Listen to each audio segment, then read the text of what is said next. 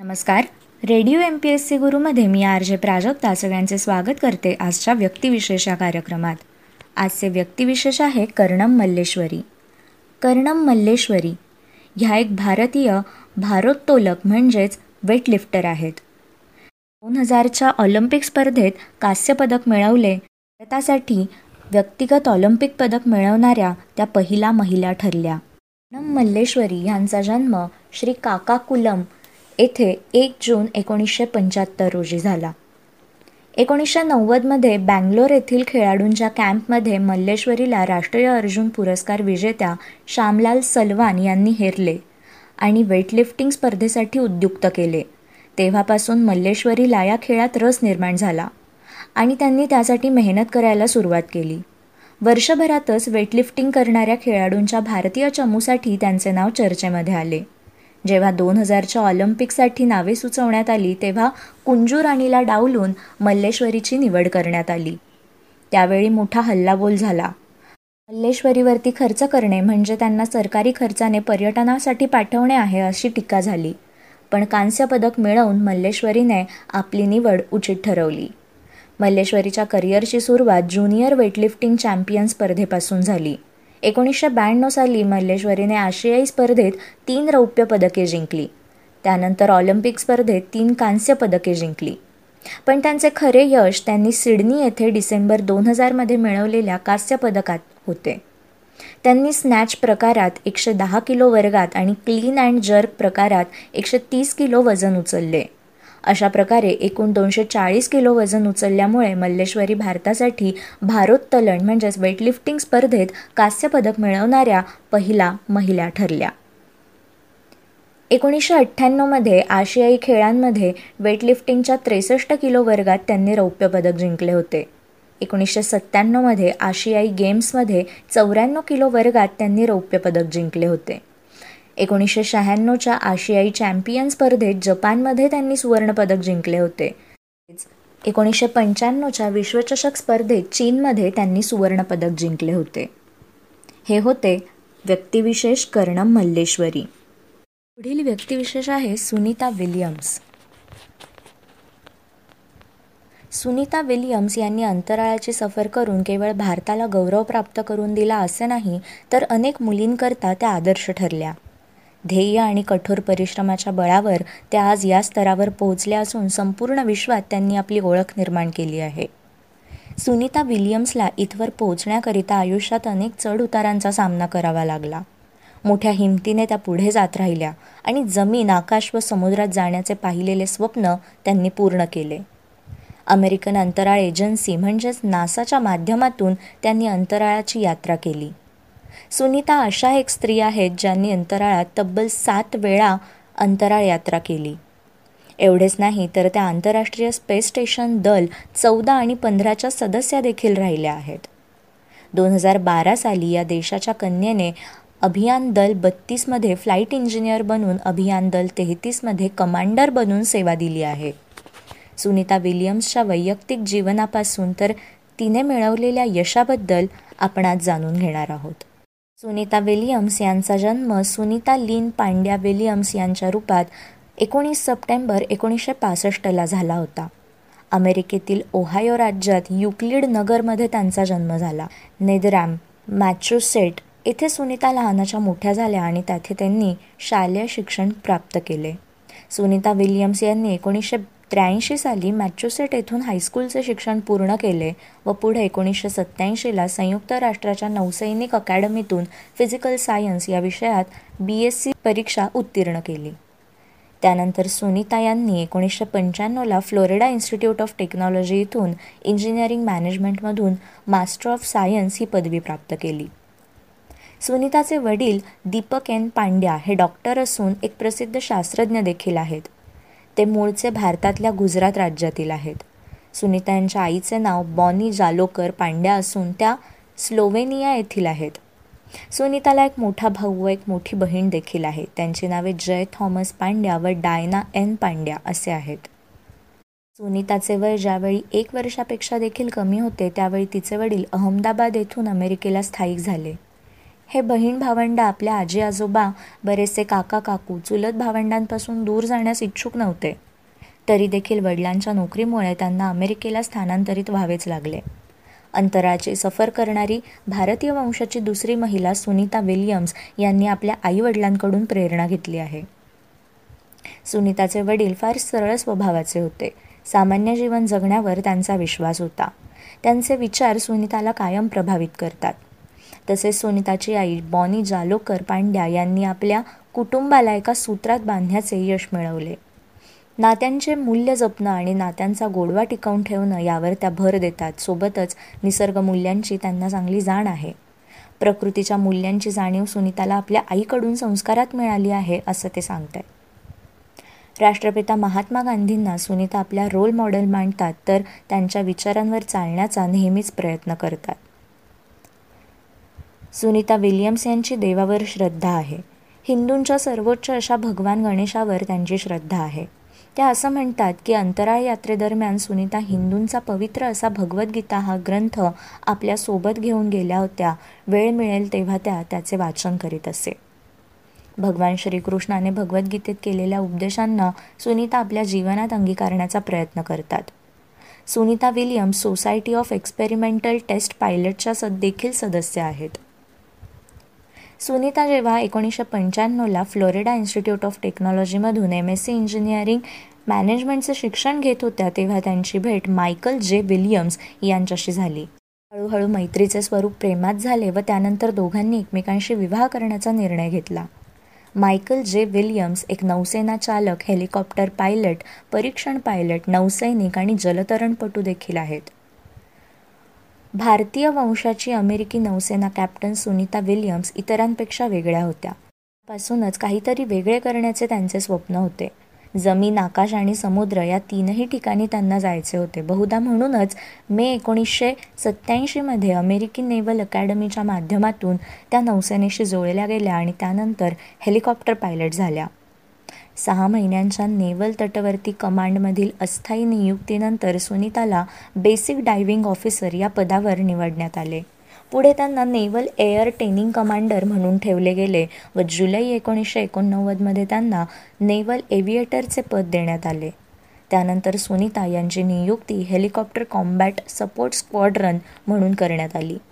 त्यांनी आपल्या ट्रेनिंगची सुरुवात helicopter combat support squadron three यामध्ये सागर नाईटमधून केली होती. त्यानंतर सुनीता विलियम्स यांच्यावर Norfolk व्हर्जेनियात helicopter combat support squadron eight याची जबाबदारी सोपवण्यात आली. दरम्यान सुनीता विलियम्स यांना अनेक ठिकाणच्या जबाबदाऱ्या देण्यात आल्या. भूमध्य सागर रेड सी आणि पर्शियन गल्फमध्येही त्यांनी ऑपरेशन डेझर्ट शिल्ड आणि ऑपरेशन प्रोव्हाइड कम्फर्ट दरम्यान काम केले. सप्टेंबर एकोणीसशे ब्याण्णवला त्यांना एच फोर्टी सिक्स तुकडीचं ऑफिसर इन्चार्ज बनवून मायामी फ्लोरिडाला पाठवण्यात आले. या तुकडीला हरिकेन एन्ड्र्यूशी संबंधित कामाकरिता पाठवण्यात आले होते. एकोणीसशे त्र्याण्णव साली जानेवारी महिन्यात Sunita U S naval test pilot शाळेत आपल्या अभ्यासक्रमांना सुरुवात केली आणि डिसेंबरमध्ये त्यांनी हा कोर्स पूर्ण केला. डिसेंबर एकोणीसशे पंच्याण्णवमध्ये त्यांना U S naval test pilot शाळेत रोटरी विंग डिपार्टमेंटमध्ये प्रशिक्षक आणि शाळेचे सुरक्षा अधिकारी म्हणून पाठवण्यात आले. तेथे त्यांनी U H sixty O H six आणि ओ एच फिफ्टी एट सारख्या हेलिकॉप्टर उड्डाण केले.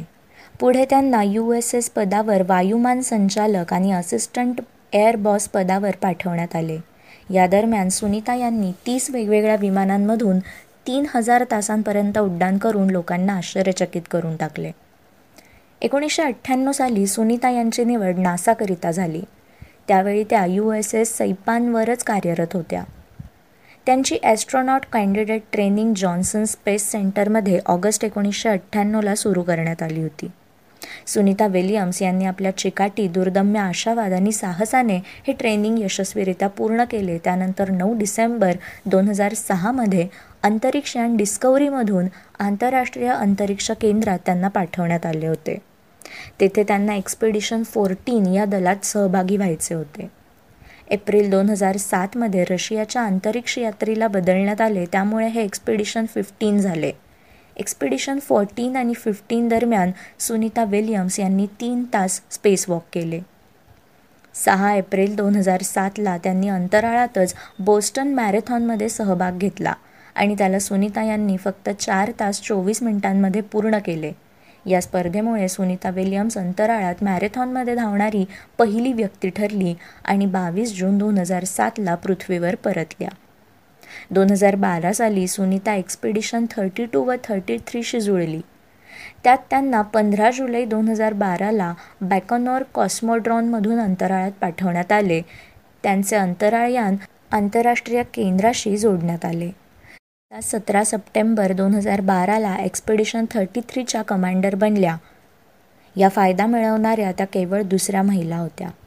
सप्टेंबर दोन हजार बाराला अंतराळात करणाऱ्या त्या पहिल्या व्यक्ती बनल्या. नोव्हेंबर एकोणीसला सुनीता विलियम्स पृथ्वीवर परत आल्या. सुनीता विलियम्स ज्यावेळी आपले प्रशिक्षण पूर्ण करत होत्या त्यावेळी त्यांना अनेक तांत्रिक विषयांची माहिती सोबतच वैज्ञानिक आणि तांत्रिक प्र प्रात्यक्षिकांचे ब्रीफिंग स्पेस शटल आणि आंतरराष्ट्रीय अंतराळ स्टेशन यांची देखील माहिती देण्यात आली. या दरम्यान सुनीता यांना मनोवैज्ञानिक प्रशिक्षण आणि टी थर्टी एट वायुयानद्वारे प्रशिक्षण दिल्या गेले आणि या व्यतिरिक्त सुनीता यांना पाण्याच्या आत आणि एकांतवासातील परिस्थितीशी देखील अवगत करून देण्यात आले. प्रशिक्षणादरम्यान सुनीता विलियम्स यांनी रशिया अंतराळ संस्थेत देखील काम केले आणि या प्रशिक्षणात त्यांना आंतरराष्ट्रीय अंतराळ स्टेशनच्या रशियाच्या भागाची देखील माहिती देण्यात आली. एवढेच नव्हे तर अंतराळ स्टेशनमधील रोबोटिक तंत्रावर देखील सुनीता विलियम्स यांना प्रशिक्षित करण्यात आले. प्रशिक्षणादरम्यान विशेष म्हणजे मे दोन हजार दोनला सुनीता पाण्याच्या आत ॲक्वेरिस हॅबिटॅटमध्ये नऊ दिवस राहिल्या होत्या. भारतीय वंशाच्या महिला अंतराळ यात्री सुनीता विलियम्स आपल्या स्वप्नाला पूर्ण करण्याकरता दोन वेळा अंतराळात जाऊन आल्या. भारतीय वंशाच्या या महिलेने पूर्ण विश्वात आपला कीर्तिमान स्थापित केला होता. अंतराळात आपल्या नावाचा झेंडा रोवण्याकरता सुनीता अंतराळातील दोनही यात्रांदरम्यान आंतरराष्ट्रीय अंतरिक्ष स्टेशन अल्फा याने गेल्या. स्टेशन अल्फा सोळा देशांच्या संयुक्त परियोजना आहेत. अल्फा स्टेशनचे वैशिष्ट्य असे की यात अनेक प्रकारच्या प्रयोगशाळा राहण्याची सुविधा रोबोटिक आणि उड्डाण प्लॅटफॉर्मसोबत जोडले जाणारे नॉड्स लागलेले आहेत. हे स्टेशन जवळजवळ एका फुटबॉल मैदान क्षेत्राएवढे मोठे आहे. लहानपणापासूनच अंतराळात उडण्याचे सुनीता विलियम्स यांनी पाहिलेले स्वप्न नऊ डिसेंबर दोन हजार सहाला पूर्ण झाले ज्यावेळी त्या पहिल्यांदा अंतराळात गेल्या. त्यांची पहिली अंतराळ यात्रा स्पेस शटल डिस्कवरीच्या माध्यमातून सुरू झाली. आपल्या पहिल्या अंतराळ यात्रेदरम्यान भारतीय वंशाच्या सुनीता विलियम्स अंतराळात एकूण तीनशे एकवीस दिवस सतरा तास आणि पंधरा मिनिटं राहिल्या. विलियम्स आंतरराष्ट्रीय अंतराळ स्टेशनच्या स्थायी अंतराळ यात्री ग्रुपच्या फ्लाईट इंजिनियर होत्या. पुढे त्या स्थायी अंतराळ यात्री दल पंधराच्या देखील फ्लाईट इंजिनियर झाल्या. यासोबत त्या आंतरराष्ट्रीय अंतराळ स्टेशनची कमांडर होणाऱ्या जगातील दुसऱ्या महिला ठरल्या. आपल्या दुसऱ्या अंतराळ यात्रेदरम्यान सुनीता विल्यम्स यांनी तीन स्पेसवॉक केले. सुनीता विल्यम्स पंधरा ऑगस्ट दोन हजार बाराला भारताच्या सहासष्टाव्या स्वातंत्र्य दिनाच्या दिवशी अंतराळात उपस्थित होत्या. त्यावेळी त्यांनी अंतराळात भारताचा स्वातंत्र्य दिन साजरा केला आणि आपल्या भारत देशाचा तिरंगा अंतराळात फडकवला. या दिवसाचे औचित्य साधत सुनीताने अल्फा स्टेशनमधून एक संदेश पाठवला होता ज्यात त्या म्हणतात पंधरा ऑगस्टच्या निमित्ताने मी भारताला स्वातंत्र्य दिनाच्या शुभेच्छा देते. धर्मनिरपेक्ष आणि अनेक संधींनी भरलेले राष्ट्र आहे. या प्रसंगी सुनीता एक भारताचा हिस्सा असल्याबद्दल स्वतःवर अभिमान वाटत असल्याचे सांगतात. सुनीता विलियम्स यांनी आपल्या प्रतिभेने साहसाने आणि कष्टाच्या बळावर सिद्ध केले की स्त्री कोणत्याही बाबतीत पुरुषापेक्षा कमी नाही. त्यांनी अनेक विश्व रेकॉर्ड्स बनवले. त्या पहिल्या अंतराळ यात्रेदरम्यान एकशे पंच्याण्णव दिवस अंतराळात राहणाऱ्या पहिल्या महिला ठरल्या. भारतीय वंशाच्या अंतराळ यात्री सुनीता विलियम्स अंतराळात सर्वात जास्त स्पेसवॉक करणाऱ्या पहिल्या महिला ठरल्या. सुनीता विलियम्स यांना त्यांनी मिळवलेल्या यशाकरिता अनेक पुरस्कार आणि सन्मान मिळाले आहेत. सुनीता विलियम्स नौदल चालक हेलिकॉप्टर पायलट व्यावसायिक नौदल कर्मचारी पशुप्रेमी मॅरेथॉन स्पर्धक आणि अंतराळ यात्री व विश्व कीर्तिमान मिळवणाऱ्या महिला आहेत. Navy commendation medal award navy and marine corps achievement medal humanitarian service medal medal for merit in space exploration. पुरस्कारांसह दोन हजार आठ साली भारत सरकारने त्यांना पद्म पुरस्काराने सन्मानित केले. दोन हजार तेरा साली गुजरात विश्वविद्यालयाने डॉक्टरेट या मानद उपाधीने त्यांना गौरवले. तसेच सन दोन हजार तेरामध्ये स्लोवेनियाद्वारा गोल्डन ऑर्डर फॉर मेरिट्स हा अवॉर्ड त्यांना प्रदान करण्यात आला. हे होते आजचे व्यक्तिविशेष सुनीता विलियम्स. अशाच माहितीपूर्ण व्यक्तिविशेषांसाठी stay tuned to radio M P S C Guru. या कार्यक्रमाच्या फीडबॅकसाठी तुम्ही आम्हाला व्हॉट्सॲपवर मेसेज करू शकता. त्यासाठी आमचा व्हॉट्सॲप नंबर आहे eight six nine eight eight six nine eight eight zero अर्थात शहाऐंशी अठ्ठ्याण्णव शहाऐंशी अठ्ठ्याण्णव ऐंशी. मग मित्रांनो ऐकत रहा radio M P S C Guru spreading the knowledge powered by Spectrum academy नमस्कार विद्यार्थी मित्रांनो radio M P S C गुरुमध्ये मी आर जे प्रिया. तुम्हा सर्वांचं मनापासून स्वागत करते. विद्यार्थी मित्रांनो आपण व्यक्तिविशेष हे सत्र ऐकत असतो. यामध्ये विविध क्षेत्रातील व्यक्तींच्या जीवनकार्याविषयी माहिती या सत्राच्या अंतर्गत जाणून घेण्याचा प्रयत्न करत असतो. मग मित्रांनो तुम्ही वेगवेगळ्या प्रकारची वृत्तपत्र वाचता. म्हणजेच न्यूजपेपर आपण रोजच्या रोज वाचत असतो. मग कधी लोकमत कधी सकाळ किंवा मग दिव्य मराठी महाराष्ट्र टाइम्स लोकसत्ता या सगळ्याच प्रकारची वृत्तपत्र आपण वाचत असतो. मग आज आपण अशाच एका वृत्तपत्राचे संस्थापक आणि संपादक असणाऱ्या एका व्यक्तीविषयी जाणून घेणार आहोत. मग ते कोण? तर मित्रांनो सकाळ ह्या वृत्तपत्राविषयी तुम्ही ऐकलंच असेल. सकाळ या वृत्तपत्राचे संस्थापक संपादक नानासाहेब परुळेकर उर्फ डॉक्टर नारायण भिकाजी परुळेकर यांच्याच विषयी आज आपण सविस्तरपणे जाणून घेणार आहोत आपल्या व्यक्तिविशेष या सत्रात. मित्रांनो पत्रकारितेतील कार्याबद्दल भारत सरकारने त्यांना पद्मभूषण या पुरस्काराने गौरवले होतं. निरोप घेता हे त्यांचं आत्मचरित्र. त्यांचा जन्म वीस सप्टेंबर अठराशे सत्त्याण्णव रोजी झाला. एकोणीसशे एकोणतीस साली नानासाहेब अमेरिकेतील आपले शिक्षण पूर्ण करून भारतात परतले. दहा वर्षांच्या परदेशातल्या वास्तव्यात त्यांनी तेथील पत्रकारिता जवळून अनुभवली. फ्रेंच जर्मन आणि अमेरिकन वृत्तपत्रांसाठी त्यांनी वार्तांकनाचे काम केले. आधुनिक पत्रकारिता वाचकाभिमुख दैनिक आपला वाचक वर्ग दैनिकाचे स्वरूप यासंबंधीचे त्यांचे आडाखे याच काळात निश्चित झाले. नानासाहेबांनी जानेवारी एक जानेवारी एकोणीसशे बत्तीस रोजी सकाळ या दैनिकाची मुहूर्तमेढ रोवली आणि त्यानंतर मराठी वृत्तपत्रांनी कात टाकली. खरे तर भारतात परतल्यावर तेव्हा सुरू झालेल्या स्वातंत्र्य चळवळीत उडी घ्यायचा विचारही त्यांच्या मनात होता. पण पत्रकारितेकडे वळण्याची काही खास कारणं होती. आपल्या शिक्षणाचा उपयोग लोकशिक्षणासाठी झाला पाहिजे अशी त्यांची धारणा होती आणि वृत्तपत्र माध्यम हे त्यासाठी प्रभावी माध्यम होते. दुसरे म्हणजे लोकमान्य टिळकांचे जीवन आणि कार्य हे नानासाहेबांचे आदर्श होते. लोकमान्यांनी देशसेवेला दिलेले प्राधान्य आणि केसरीमार्फत केलेले लोकजागृतीचे कार्य यांचा नानासाहेबांवर प्रभाव होता. त्यांचा पिंड हा सत्याग्रहीपेक्षा एका पत्रकाराचा होता. त्यामुळे नानासाहेबांनी पत्रकारिताच करण्याचं निश्चित केलं. नानासाहेब भारतात परतले तो काळ राजकीय अस्थिरतेबरोबर आर्थिक मंदीचाही होता. नवीन व्यवसाय सुरू करायला वातावरण अजिबात अनुकूल नव्हतं. अजिबात अनुकूल नव्हतं.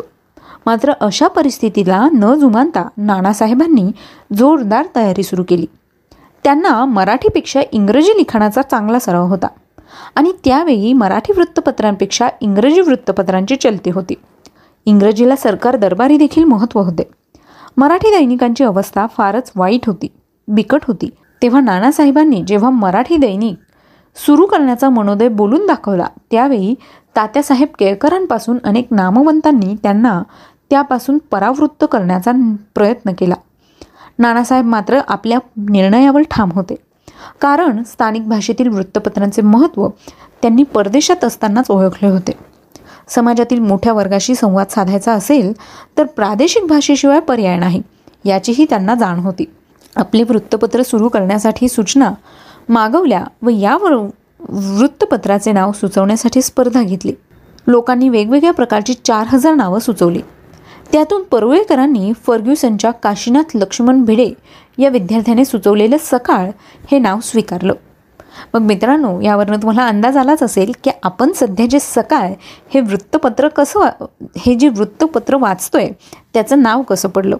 तर या वृत्तपत्राला नाव दिलं होतं काशीनाथ लक्ष्मण भिडे या एका फर्ग्युसन कॉलेजच्या विद्यार्थ्याने. मग मित्रांनो नानासाहेब परुळेकरांची दे दैनिक सुरू करण्यामागील नेमकी भूमिका काय होती ते सुद्धा जाणून घेऊया. दैनिक काढण्यामागची नानासाहेबांची भूमिका एक खूप वेगळी होती. त्यांना वृत्तपत्राचे स्वरूप अधिकाधिक खुले करायचे होते. समाजातील सर्व स्तरांना त्यात सामावून घ्यायचे होते. आपल्या वृत्तपत्राने एखाद्या विषयाची तात्विक चर्चा न करता त्यावर बोजड भाषेत लेखन न लिहिता आसपास घडणाऱ्या लहान मोठ्या घटनांचा मागोवा घ्यावा अशी त्यांची भूमिका होती. असे केल्याने ते दैनिक अधिक अधिक वाचकाभिमुख होणार होते. आणि ते वाचकाभिमुख झाले. आणि ते वाचकाभिमुख झाले तरच आगामी काळात तगणार होते. नानासाहेबांनी प्रत्यक्ष दैनिक सुरू करण्यापूर्वी त्यावेळेच्या दैनिकांचा अभ्यास केला. त्यांचा वाचक वर्ग कमी का? हे तपासून पाहिले. त्यांना असे दिसून आले की वाचकांना तपशीलवार तर सोडाच ताज्या बातम्याही मिळत नाहीत. मग त्यांनी एक परिपूर्ण मराठी दैनिक कसे देता येईल? मग त्यांनी एक परिपूर्ण मराठी दैनिक कसं देता येईल याचा विचार सुरू केला. सगळ्यात महत्त्वाचं म्हणजे त्यांना मराठी दैनिक यशस्वी करून दाखवायचे होते. तळागाळातल्या लोकांपर्यंत पोहोचण्याच्या नानासाहेबांच्या उद्देशाला हा हेतू पूरकच होता. वृत्तपत्र सुरू करताना पारंपरिक वाचक वर्गाकडे न वळता ते नवीन वाचक वर्ग तयार करण्याच्या कामी लागले. त्यासाठी धोरण आखताच त्यांनी वृत्तपत्राचे स्वरूप वार्ताभिमुख ठेवले. दैनिक वृत्तपत्रात बातमीला किती महत्त्व आहे याचा अनुभव नानासाहेबांनी घेतला. त्यामुळे आपल्या वृत्तपत्राला त्यांनी प्रथम मतपत्राच्या रिंगणातून बाहेर काढले. वाचकांना ताज्या बातम्या देणे केवळ राजकीय बातम्यांना प्राधान्य न देता शैक्षणिक सांस्कृतिक सामाजिक बातम्यांनाही स्थान देणे. शहरातील विविध कार्यक्रमांचे वृत्तांत न्यायालये पोलीस कचेऱ्या येथून बातम्या मिळवणे यावर नानासाहेबांनी भर दिला. ग्रामीण भागातील बातम्या मिळवण्यासाठी त्या भागांमध्ये वार्ताहर नेमले. मुंबई हे घटनांचे केंद्रस्थान आहे हे जाणून तिथे खास प्रतिनिधींची नेमणूक केली. वृत्तपत्राचे स्वरूप बदलताना नानासाहेबांनी त्यांच्या रचनेत मांडणीत आणि भाषेतही मूलभूत बदल केले. साध्या सोप्या आणि सुबोध भाषेचा वापर सुरू केला. बातमीबरोबर छायाचित्र देण्याचा पायंडा पाडला. वृत्तपत्रात दिवसभरातील अधिकाधिक बातम्यांना स्थान मिळावे म्हणून नानासाहेबांनीच प्रथम रात्रपाळी सुरू केली. थोडक्यात आजच्या पत्रकारितेत पाळली जाणारी सर्व मूलभूत धोरणे ही नानासाहेबांनी त्या काळी निश्चित केली. आजची पत्रकारिता ही अशा प्रकारे नानासाहेबांच्या पत्रकारितेच्या विचारांवर उभी राहिली. उत्तरोत्तर प्रगती करताना त्यांच्या सकाळने जीवनाच्या विविधांगांनाही स्पर्श करण्याचा प्रयत्न केला. परदेशातील निवडणुका ऑलिम्पिक सामने घोड्यांच्या शर्यती बाजार ललित कला संगीत कीर्तन प्रचार सभा नाट्यवाचन ग्रंथ पुरस्कार यासंबंधीच्या बातम्यांमुळे सकाळ लवकरच सर्वसामान्यांपासून ते बौद्धिक जीवन जगणाऱ्या प्रत्येकाचा मित्र झाला. सुरुवातीला कुठल्याच भांडवलाचे पाठबळ नानासाहेबांना नव्हते. त्यांनी कुठलीच राजकीय पक्षाची किंवा मतप्रवाहाची बांधिलकी मांडली नाही. त्यामुळे तिकडूनही मदत येण्याची शक्यता नव्हती. काही स्नेहीजनांना काही स्नेहीजनांनी मदतीचा हात पुढे केला. तरी त्यांना मोठ्या रकमेचे कर्ज घ्यावे लागले. केवळ एकट्याच्या हिमतीवर त्यांनी एक जानेवारी एकोणीसशे बत्तीस रोजी सकाळचा पहिला अंक प्रकाशित केला. सुरुवातीची काही वर्ष खरं तर खडतर गेली. आर्थिक मंदी आणि आर्थिक ओढाताण यामुळे सर्व व्यवहार काटकसरीने करावे लागले. आर्थिक विवंचनेतून कुठे सुटका होते तोपर्यंत संपादकीय आणि व्यवस्थापकीय समस्या डोकेवर काढत. नानासाहेब या सर्वांना पुरून उरले. सचो सचोटीने व्यवहार करून त्यांनी सकाळला यशाचा मार्ग दाखवला आणि त्यातून मिळणाऱ्या पैशांचा उपयोग आपला व्यवसाय आणखी वाढवण्यासाठी केला. मग सकाळ सुरू झाल्यानंतर वर्षभरातच नानासाहेबांनी साप्ताहिक सकाळ हे स्वतंत्र साप्ताहिक सुरू केले आणि त्यानंतर काही दिवसातच तेज नावाचे एक कमी किमतीचे दैनिकही सुरू केले. एकदा पुण्यातील वृत्तपत्रे मार्गी लावल्यावर मुंबईमध्ये वृत्तपत्र सुरू करण्याचा विचार नानासाहेबांच्या डोक्यात घोळू लागले. मुंबईतील दैनिकाचा विचार पक्का होताच. एकवीस मार्च एकोणीसशे छत्तीस रोजी त्यांनी स्वराज्य हे दैनिक सुरू केलं. पुढे स्वराज्यचे दैनिक स्वरूप बदलून ते साप्ताहिक करण्यात आलं आणि कालांतराने मुंबईतून त्याची उचलबांगडीत झाली. तेज दैनिक तर बंदच पडले पण सकाळलाही आर्थिक तूट भरून काढावी लागली. नानासाहेबांना तीस चाळीस खटल्यांना तोंड द्यावे लागले. पुण्यातील रूढीप्रिय परंपरावादी गटाला नानासाहेबांची मुक्त धोरणे आवडत नव्हती. त्याबद्दल ते नानासाहेबांचीही टवाईही करत असे. या अपयशामुळे नानासाहेबांना त्यांचा रोषही सहन करावा लागला. नानासाहेबांनी त्या काळात कुठलेही पाठबळ नसताना वृत्तपत्र व्यवसायात पाऊल ठेवले आणि ते यशस्वी करून दाखवले. अपयश हा अनुभवातून शिकण्याचा एक टप्पा आहे असं मानून त्यांनी नव्याने व्यवसाय व्यवसायाची नौका हाकारली. म्हणूनच आज त्यांचं नाव यशस्वी संपादकांच्या मांदियाळीत घेतले जाते. पत्रकारितेच्या क्षेत्रात एका गोष्टीने नानासाहेबांना तारून नेले आणि ती म्हणजे त्यांची व्यावसायिकता. त्यांनी पत्रकारितेला समाजसेवेचं साधन मानले तरी त्यात व्यावसायिकता आणली. ते स्वतः वृत्तपत्राचे मालक चालक व्यवस्थापक आणि संपादक होतेच पण आपला वृत्त संपादकांचा बाणा त्यांनी कायम जागता ठेवला. आलेली प्रत्येक बातमी डोळ्यात तेल घालून तपासली आणि बातमीदारांमध्ये बातम्यां संदर्भातली विशेष जाण विकसित केली. नानासाहेब हे यशस्वी संपादक तर होतेच पण काळाची पावले ओळखून वृत्तपत्रात व्यावसायिक बदल करणारे. त्यातील अनावश्यक भोंगळापणा भोंगळपणा आणि वृथा आदर्शवाद निपटून काढून वृत्तपत्राला कालसुसंगत तोंडवळा बहाल करणारे एक क्रांतिकारी पत्रकार होते. नानासाहेब परुळेकर यांनी अमेरिकेत अनेक नोकरीच्या संधी चालून आल्या होत्या. मात्र वृत्तपत्र काढून मला माझ्या देशाची सेवा करायची आहे या भावनेतून नानासाहेब परुळेकर यांनी भारतातून भारतात परतून सकाळ हे वृत्तपत्र सुरू केलं. विद्यार्थी मित्रांनो आज आपण सगळेच जण सकाळ हे वृत्तपत्र अगदी आवडीने वाचतो. तेव्हा या वृत्तपत्राची सुरुवात कशी झाली? आणि ह्या वृत्तपत्राला सुरुवातीला किती अडचणींचा सामना करावा लागला हे तुम्हाला कळलंच असेल. विद्यार्थी मित्रांनो आजही सगळ्यांच्या घरोघरी सकाळ हे वृत्तपत्र येतं. अगदी अखंडपणे सकाळ वृत्तपत्राची सेवा ही सुरूच आहे. अगदी छोट्यांपासून ते मोठ्यांपर्यंत आपण सगळेच हे वृत्तपत्र आवडीने वाचतो. तेव्हा मित्रांनो हे वृत्तपत्र आपल्यापर्यंत पोहोचण्याचं एकमेव कारण म्हणजेच डॉक्टर नारायण भिकाजी परुळेकर उर्फ नानासाहेब परुळेकर.